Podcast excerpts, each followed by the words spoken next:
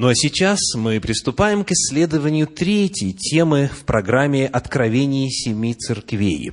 И эта тема – «Откровение Ефесской церкви». Мы откроем Слово Божье, книгу Откровения, вторую главу, и прочитаем в ней первые семь стихов.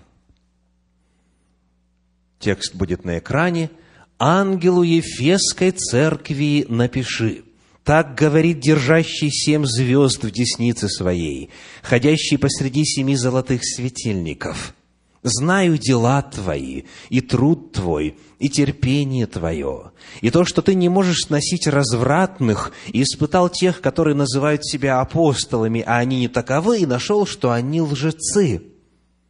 Ты много переносил, и имеешь терпение, и для имени моего трудился и не изнемогал но имею против тебя то, что ты оставил первую любовь твою. Итак, вспомни, откуда ты не спал, и покайся, и твори прежние дела. А если не так, скоро приду к тебе и сдвину светильник твой с места его, если не покаешься. Впрочем, то в тебе хорошо, что ты ненавидишь дела Николаитов, которые и я ненавижу имеющий ухо, да слышит, что Дух говорит церквам. Побеждающему дам вкушать от древа жизни, которое посреди рая Божия. Вот весть первой церкви. И сегодня перед нами задача изучить это послание на всех трех уровнях значения этих вестей. На уровне историческом, на уровне пророческом и на уровне духовном. Перед вами карта, которая изображает схему города Ефес в первом веке нашей эры, когда жил Иоанн Богослов.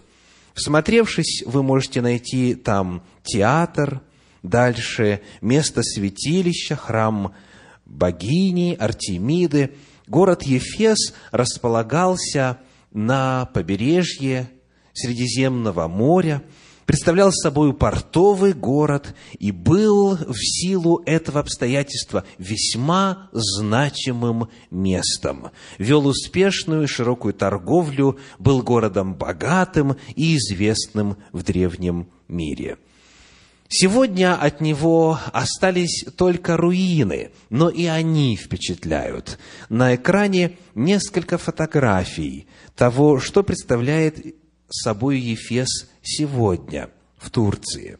Вот часть дороги с колоннами, далее остатки некоторых зданий.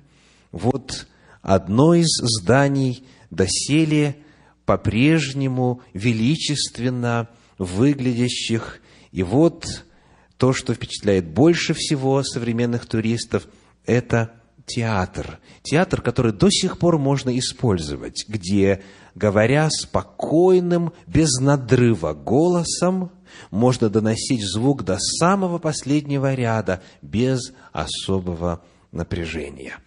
Это Ефес. Посмотрим на историческое измерение вести этой церкви. Что Господь открывает нам о состоянии и проблемах, и нуждах общины Божьей там. Во втором стихе второй главы книги Откровения читаем «Знаю дела твои, и труд твой, и терпение твое, и то, что ты не можешь сносить развратных». Ты не можешь сносить развратных, говорится этой церкви. Поднимается, соответственно, тема разврата. Откуда? Что было источником разврата в этом городе? Посмотрим на его историю в тот период. В книге «Деяния апостолов» в 19 главе, в стихах с 23 по 27 и затем 35 рассказывается об одной из языческих богинь, которую почитали в том месте. «Деяния апостолов», 19 глава, стихи с 23 по 27 и 35. В то время, сказано, произошел немалый мятеж против пути Господня.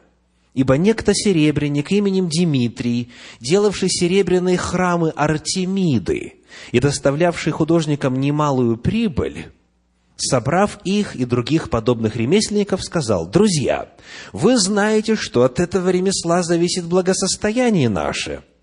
Между тем вы видите и слышите, что не только в Ефесе, но почти по всей Асии этот Павел своими убеждениями совратил немалое число людей, говоря, что делаемые руками человеческими не суть боги.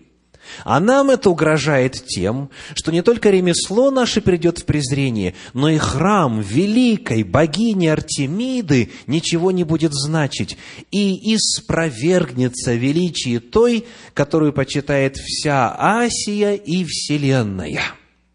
И 35 стих – Блюститель же порядка, учившив народ, сказал, «Мужи Ефесские, какой человек не знает, что город Ефес есть служитель великой богини Артемиды и Диапета?»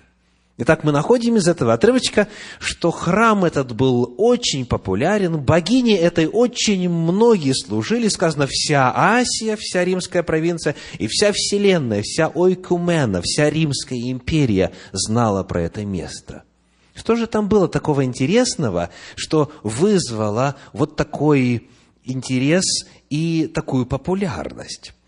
Читаем из библейской энциклопедии. Служение ей, вот этой Артемидии Ефесской, отправлялась с особенным великолепием и блеском, преимущественно в Ефесе. Храм, посвященный ей в этом городе, был так обширен и красив, что считался в числе семи чудес света. Плиний говорит, что он был 425 футов в длину и 220 футов в ширину и украшался сотней богато украшенных колонн. У нас сохранилось только лишь сейчас реконструкция, реконструкция на основании описания того, что представляло собой это сооружение. И вы видите эту реконструкцию на экране. Но главное, конечно, что поражало живших в Ефесе, во всей Асии и Римской империи, и что привлекало туда народ, это, конечно, была не архитектура – а тот вид служения, который осуществлялся в храме Артемиды. Вот что пишет об этом в своем комментарии Уильям Баркли, известный богослов. Помимо всего, храм Артемиды был не только центром культа богини, но и центром преступности и аморальности. Храм пользовался правом давать убежище. Каждый добравшийся до него преступник – был в безопасности. При храме были сотни жриц, священных блудниц. Все это вело к тому, что Ефес пользовался дурной славой, как очень порочное место. Несколько сот так называемых иеродул, храмовых служительниц, священных блудниц, совершали священнодействие разврата. Так это называлось и так это воспринималось в служении этой богини. Вы видите две фотографии, две статуи богини Артемиды, и я хочу обратить ваше внимание на большое число млечных желез у этой женщины, у этой богини. Это была богиня плодородия – потому у нее много приспособлений для кормления молоком. Она была как бы главной родительницей всего сущего. И потому для служения этой богини осуществлялось как можно больше так называемых сакральных совокуплений. Это был разврат, возведенный в ранг священнодействия. Ефес славился своим развратом. И потому, говоря о том периоде, Уильям Баркли дальше пишет, один из известнейших философов древности, Гераклит, происходивший из Ефеса, был известен под кличкой «рыдающий философ». Свои слезы Гераклит объяснял тем, что никто не мог жить в Ефесе и не рыдать над его аморальностью. И вот вести этой церкви Господь пишет, ты не можешь сносить развратных. То есть эта община народа Божия, несмотря на тотальную безнравственность, распущенность в этом городе, она сохраняла идеалы чистоты и святости, непорочности в вопросах интимной жизни. Она выступала против этого языческого культа. Она не сносила этого, не терпела в своей среде этого разврата. Но одно лжеучение на базе христианской церкви все-таки в Ефесе нашло место. Это так называемые Николаиты. Во второй главе книги Откровения читаем шестой стих. Откровение 2, 6. Впрочем, то в тебе хорошо, что ты ненавидишь дела Николаитов, которые и я ненавижу. В отношении основателя этого движения есть мнение о том, что это был один из семи диаконов, о которых рассказывается в шестой главе книги «Деяний апостолов». Он так и назывался – Николай.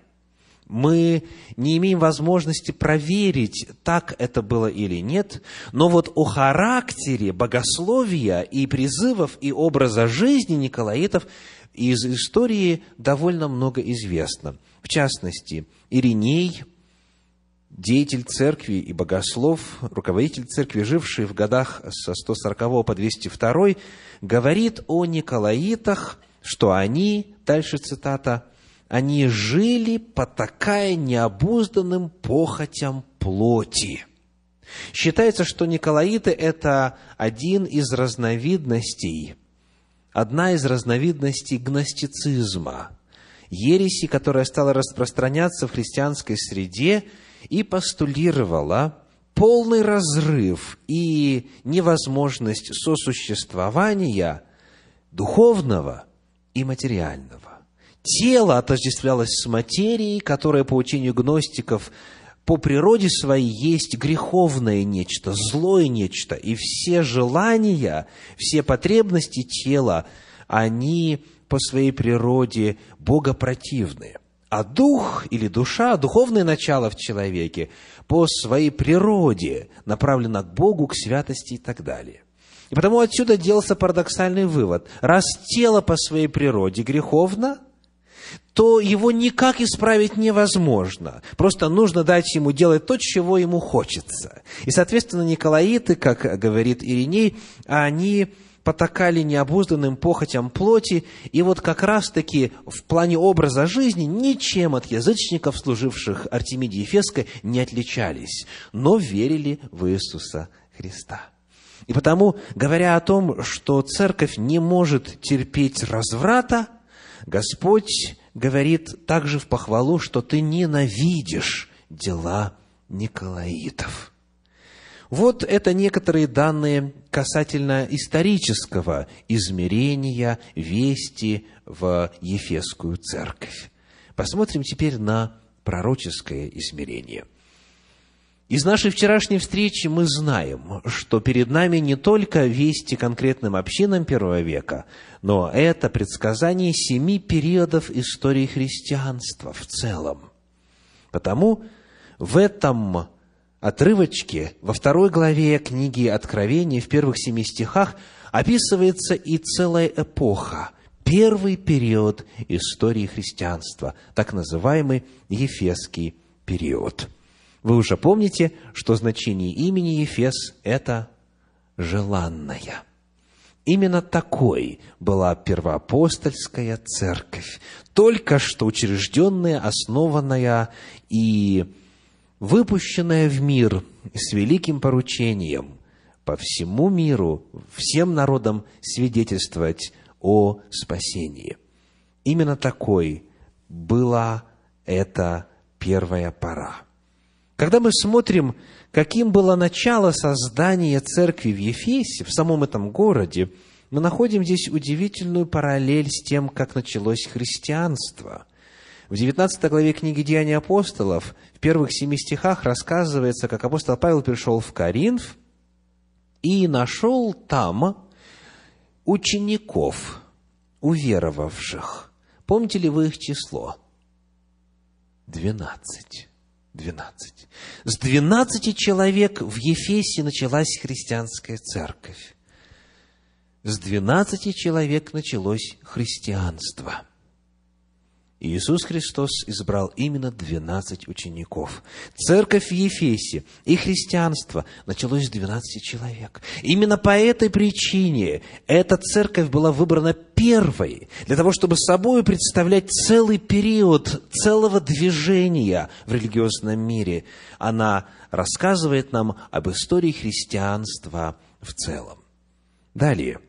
Мы находим в первом стихе второй главы книги Откровения описание Иисуса Христа. Читаем снова. «Ангелу Ефесской церкви напиши». Так говорит держащий семь звезд в деснице своей. Иисус рисуется как держащий в правой руке, в деснице, семь звезд. Звезды, как вы помните, это ангелы, семи церквей. Первая глава, двадцатый стих. Это ангелы семи церквей, то есть вестники семи церквей, то есть руководители этих семи церквей. И Иисус Христос описан здесь как тот, который держит их в своей руке. Это означает, что Он ими непосредственно управляет. В первоапостольский период служители, поставляемые на служение в церквах, они были непосредственно Богом поставляемые. Как сказано, например, в 4 главе послания в Ефес, 4 глава послания в Ефес, где говорится о том, что Он поставил – он поставил одних апостолами, других пророками, третьих евангелистами, пастырями, учителями и так далее.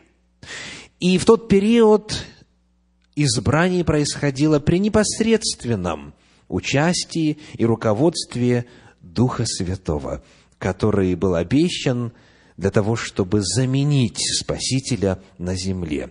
Христос держит ангелов, этих руководителей церквей в своей руке. Непосредственное управление, непосредственное водительство церкви. Служитель представлен как орудие, которое Христос использует. Например, Деяния апостолов, 13 глава, первые три стиха. Деяния апостолов, 13 глава, первые три стиха. Читаем в Антиохии, в тамошней церкви, были некоторые пророки и учители, Варнава и Симеон, называемый Нигер, и Луций Кириньянин, и Манаил, воспитанник Ирода, четвертовластника, и Савл, когда они служили Господу и постились, Дух Святой сказал, «Отделите мне Варнаву и Савла на дело, которому я призвал их». Тогда они, совершив пост и молитву, и возложив на них руки, отпустили их. Сам Бог непосредственно говорил, вот этот будет совершать вот такое служение и так далее. Итак, когда мы говорим о пророческом измерении этого периода, это было время, когда церковь, сохраняя свою верность Богу в плане чистоты и истины, в плане соответствия богословского своего фундамента истинам Слова Божия, она была непосредственно руководима и управляема Иисусом Христом.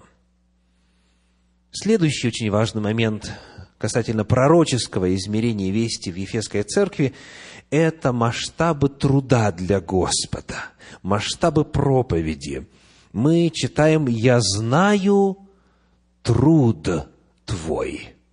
«Я знаю труд твой». И дальше сказано «Ты много трудился». Посмотрим на этот стих, вторая глава, второй стих, Откровение 2.2. «Ты много трудился». «Знаю дела твои и труд твой». И теперь третий стих –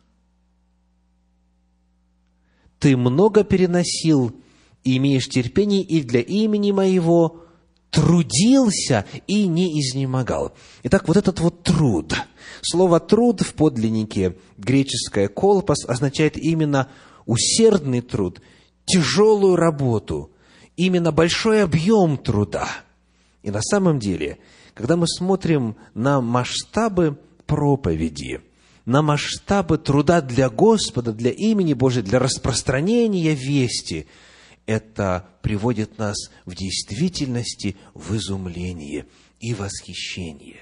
Как говорит современный перевод Российского библейского общества, «Я знаю твои дела, твой тяжкий труд и стойкость».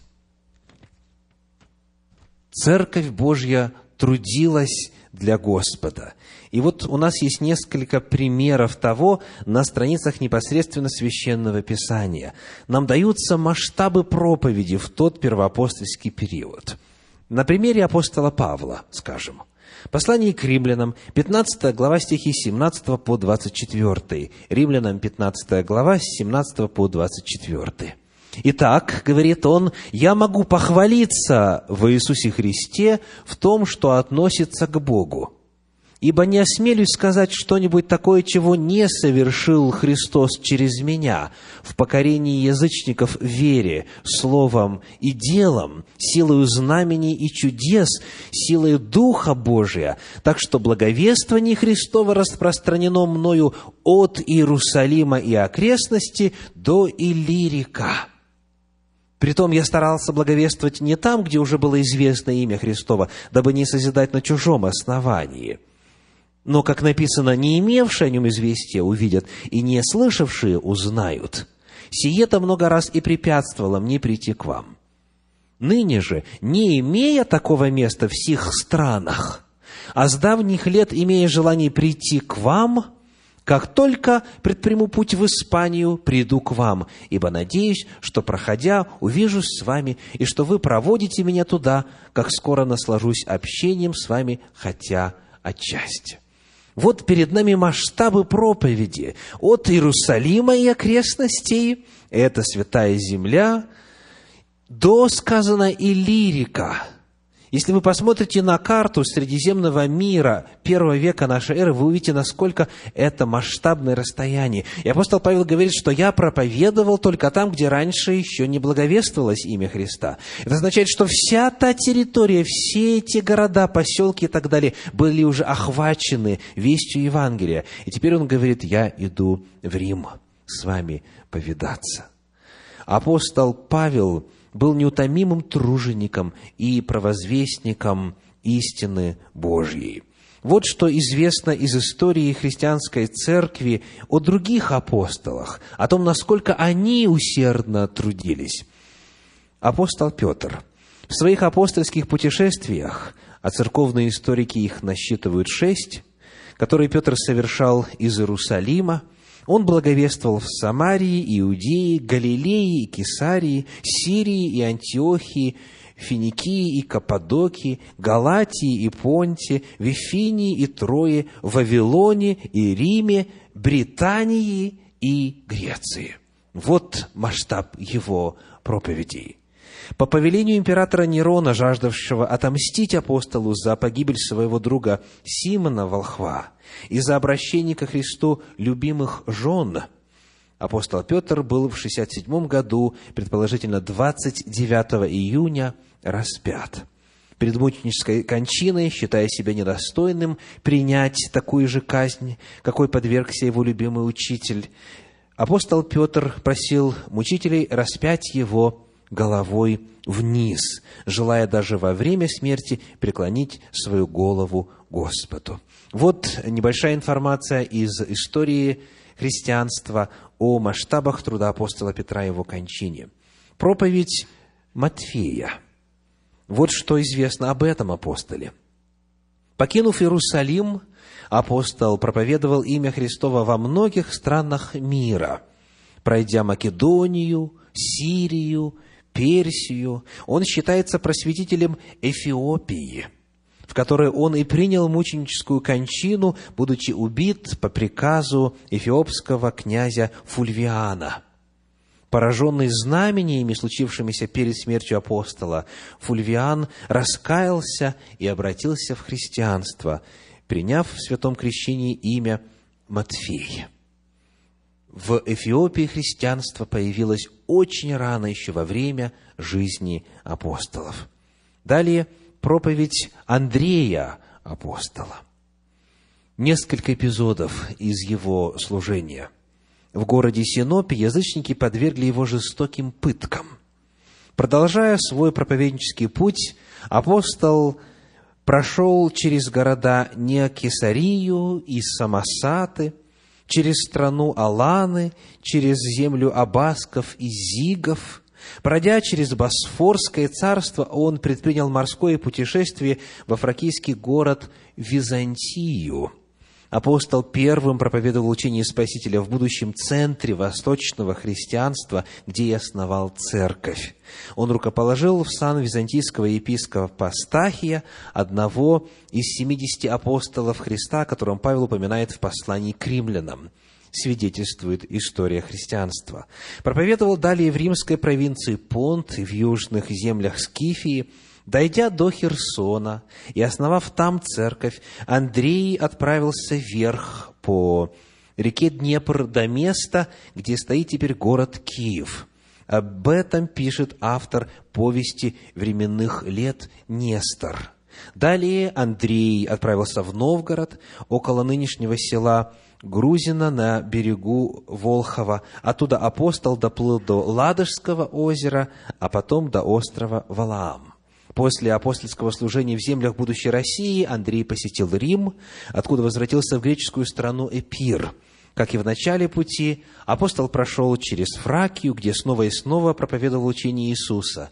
Достигнув Пелопоннеса, первозванный вошел в Ахайский город Патры. В этом месте Андрею суждено было закончить свой земной путь, приняв мученическую смерть. Он был распят на кресте в форме буквы «Х». Проповедь Фомы. Еще один апостол. Апостол Фома был проповедником Евангелия среди персов, индусов и китайцев. Он закончил свою жизнь мученической смертью за Христа в Мадрасе в Индии. Слово Божье достигло Индии в первом веке нашей эры.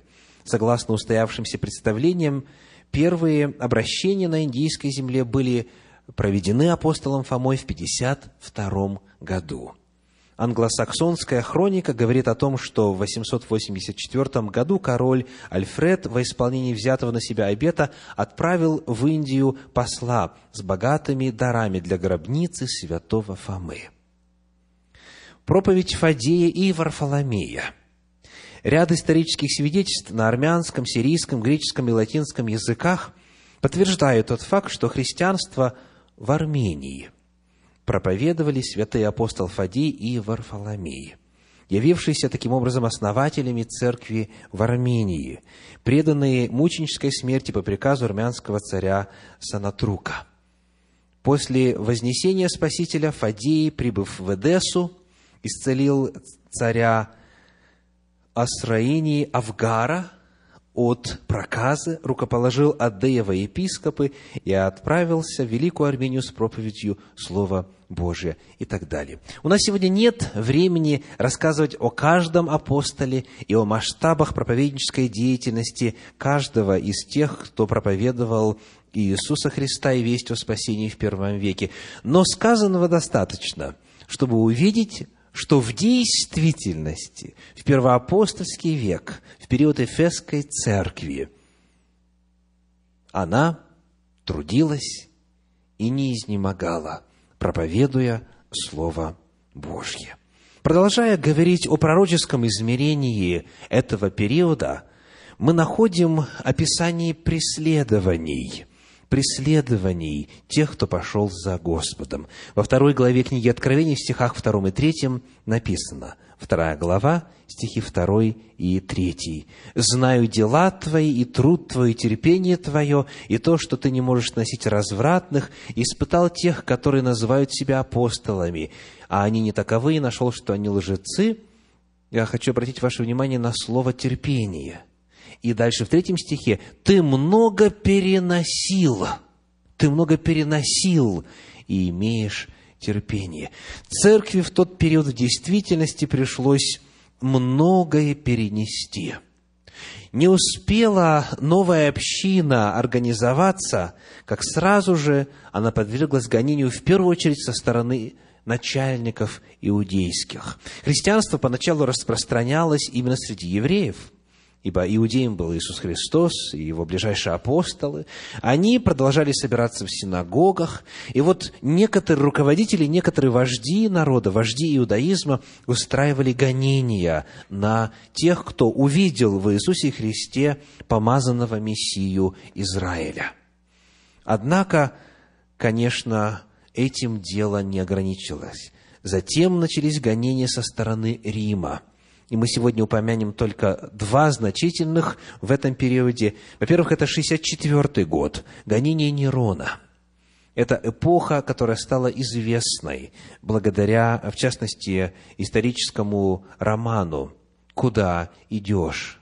Сенкевича, где очень ярко описывается состояние христианской церкви в тот период. Это амфитеатры, где предавали на съедение диким зверям христиан – где над ними издевались, убивали. Это сожжение, когда Нерон, одев, одевая в просмоленную одежду христиан, мужчин, женщин, детей, стариков, поджигал их ночью в своих увеселительных садах, используя в качестве факелов и так далее. Еще одно крупное гонение имело место в годы с 80 по 90 первого века. Это гонение императора Домициана – за отказ от поклонения статуи императора. И как раз именно во время императора Домициана Иоанн оказался на острове Патмос, о чем мы читаем в первой главе, в девятом стихе. Он был там за Слово Божье и за свидетельство Иисуса Христа. Итак, сказано, ты много переносил. Церковь в действительности в том периоде подверглась жестоким гонениям. И говоря о гонениях со стороны Рима, мы должны добавить еще один важный штрих. Это означало, что церковь не могла официально собираться. Это означало, что церковных зданий практически не было. И потому собрания происходили там, где добрые люди могли принимать последователей Христовых. В частности, в домах, в послании к римлянам 16 главе, в 4 стихе, в первом послании к Коринфянам в 16 главе, в 19 стихе, в послании в Колоссы в 4 главе, в 15 стихе и в послании к Филимону в 1 главе, во 2 стихе мы находим упоминание так называемых домашних церквей. Церковь существовала там, где ей предоставляли возможность. Христиане собирались в катакомбах, в заброшенных шахтах, на кладбищах и так далее, в особенности в те периоды, когда учащались и усиливались гонения. Итак, были преследования. Период этот ограничивается первым веком. Считается, что это время, когда живы были еще апостолы Иисуса Христа, и последний из них Иоанн Богослов, который единственный из всех апостолов умер естественной смертью. Итак, мы рассмотрели пророческое измерение вести Ефесской церкви. Это первый век нашей эры – и увидели, насколько точно Священное Писание описало характеристики той эпохи. И теперь духовное измерение. Это то, что каждый из нас сегодня в равной степени может принять для себя и извлечь драгоценнейшие уроки из того, что сказано о том периоде. Во-первых, возвращаясь ко второму стиху второй главы, мы находим упоминание о лжеапостолах. Вторая глава, второй стих говорит, «Ты испытал тех, которые называют себя апостолами, они не таковы, и нашел, что они лжецы». Церковь в этом периоде была в состоянии испытывать кого? Тех, кто называл себя апостолами.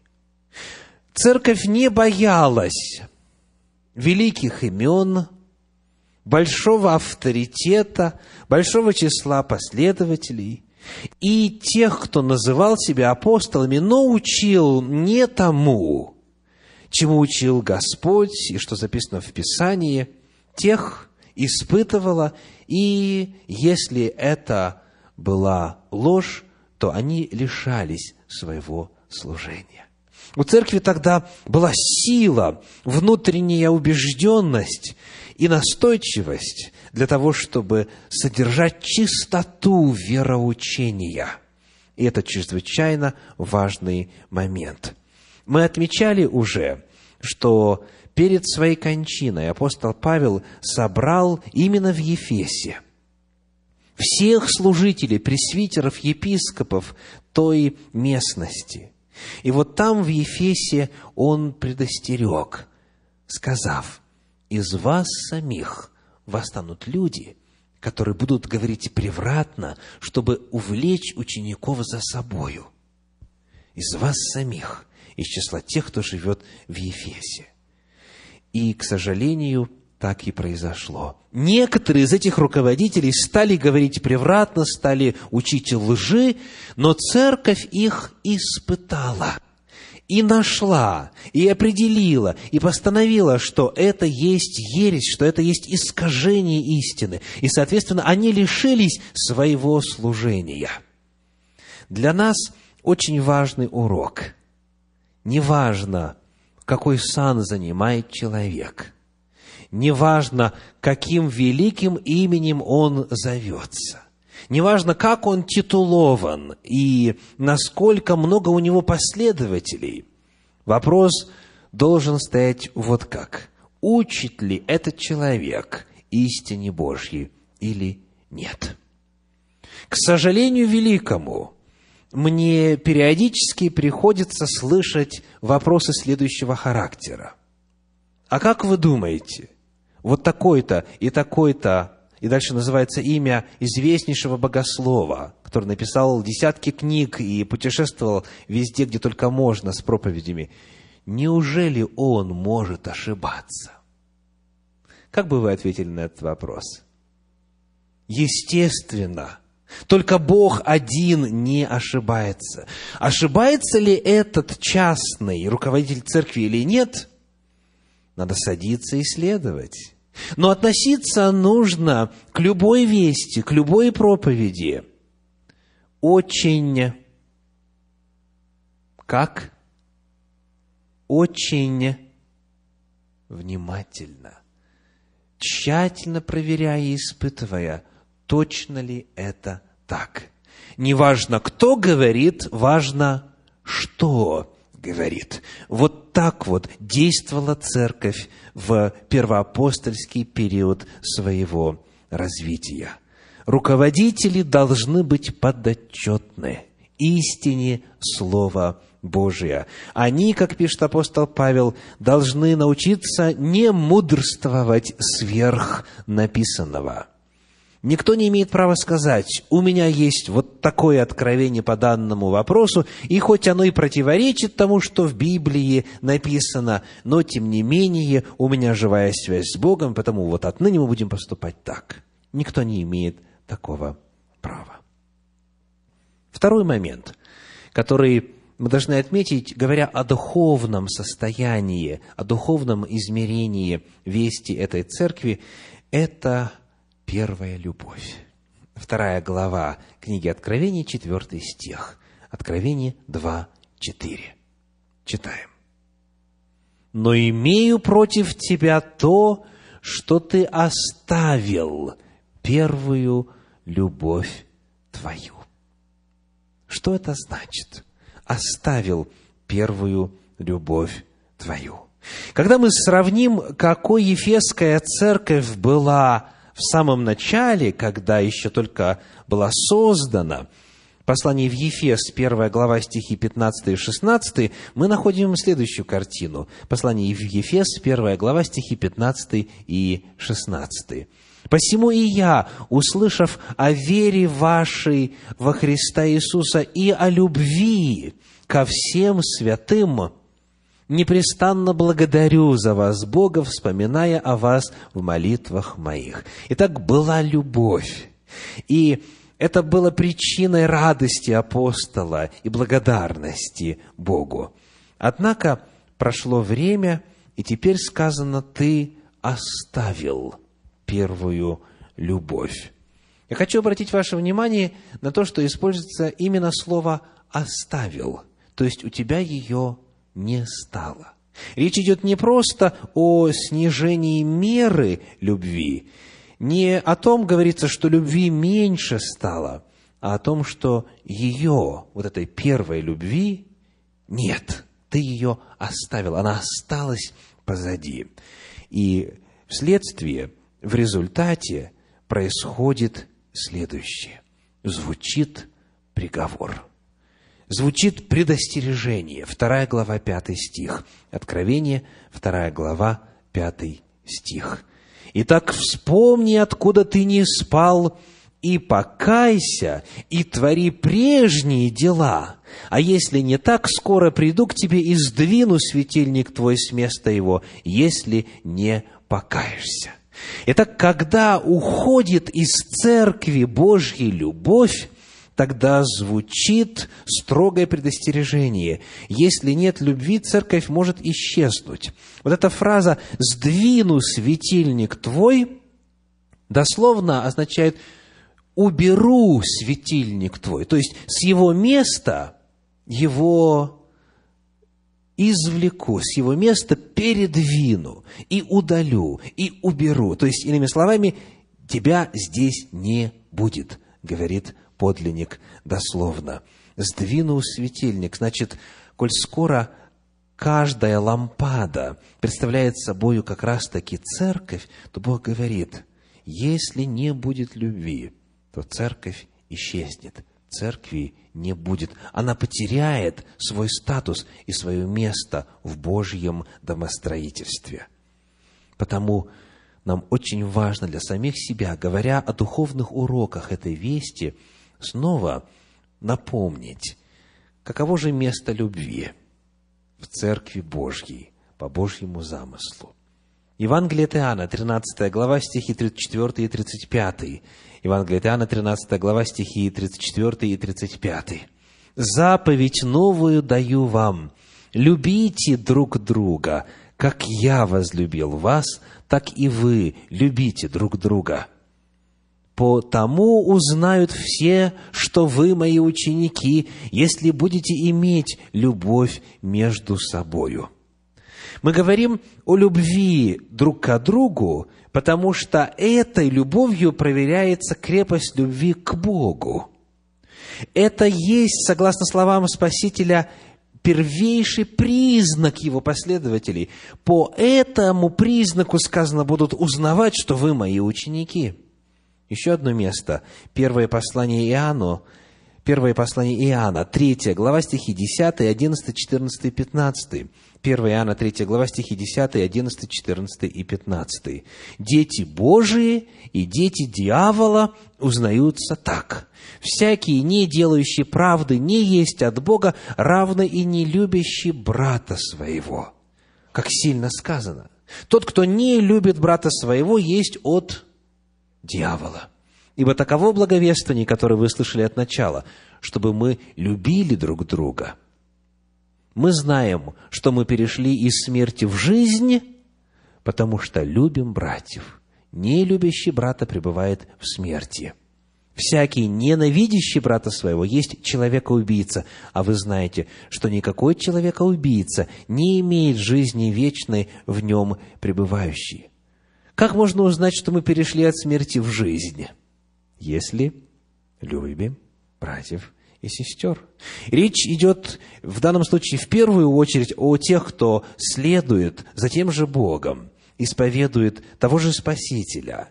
Ну и, естественно, далее это любовь ко всем людям на земле. Но в первую очередь, вот в этой общине, в этой группе людей, которые последовали за Иисусом и находятся в завете с Ним, должна быть по Божьему замыслу эта атмосфера. Если этого нет, значит, церковь может исчезнуть. В первом послании Коринфянам, в 13 главе, в первых трех стихах сказано так. 1 Коринфянам, 13 глава, первые три стиха. Если я говорю языками человеческими и ангельскими, а любви не имею, то я медь звенящая или кимвал звучащий. если имею дар пророчества и знаю все тайны, имею всякое познание и всю веру, так что могу и горы переставлять, а не имею любви, то я ничто. И если я раздам все имение мое и отдам тело мое на сожжение, а любви не имею, нет мне в том никакой пользы. Очень сильно и категорично звучит, не правда ли? Для каждого из нас, кто желает сегодня получить пользу от этой вести Ефесской Церкви, звучит Божий критерий, Божье мерило. Любишь ли? Любишь ли? Вот как об этом пишет Ростислав Волкославский в своей книге «Тайны апокалипсиса» на странице 185. «Ненавидеть ложь достойно похвалы, но этого мало. Мало различать изощренные лжеучения. Нужно хранить первую любовь, к Богу и людям, ибо это плоды Святого Духа. Без этого светильник гаснет, а погасший светильник убирают с его места. Печальный опыт Ефесян является поучением для всех христиан во все века. Возможно, вы слышали эту христианскую притчу о том, как однажды в многодетной семье протестантского толка в христианстве. Родители, отец и мать,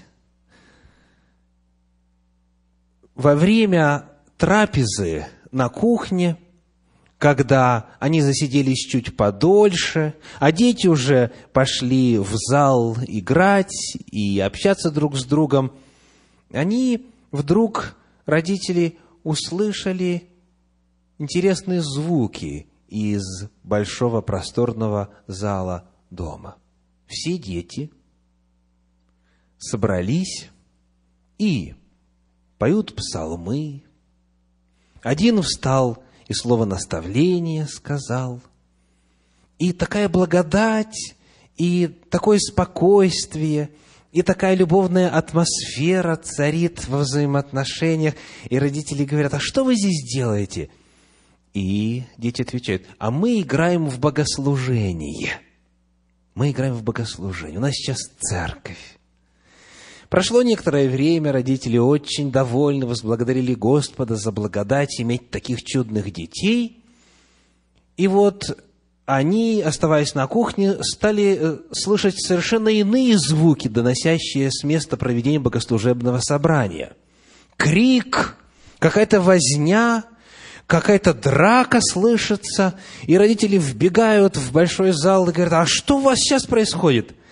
И дети отвечают, богослужение у нас закончилось, сейчас идет членское собрание.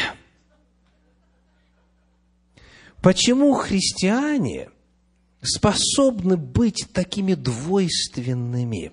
Почему те, кто исповедует Иисуса Христа своим Господом, в состоянии с ненавистью смотреть в глаза своему оппоненту, презирать человека, который нарушил заповедь Господню, смотреть свысока на Дитя Божье, которое Бог возлюбил точно так же, как и тебя самого – я не говорю уже о том, что творится во взаимоотношениях между представителями разных деноминаций, какой желчью наполнены слова многих в адрес представителей другого течения, другой конфессии, другого собрания.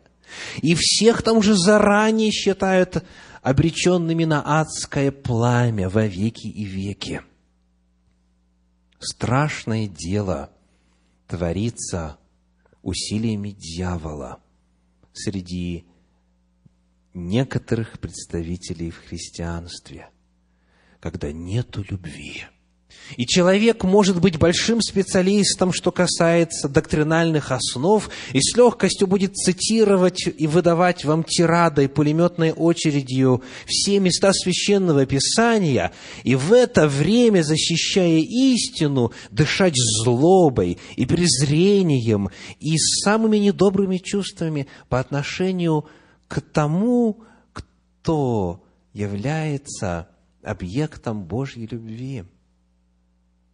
а Спаситель наш за всех умер и всех любит.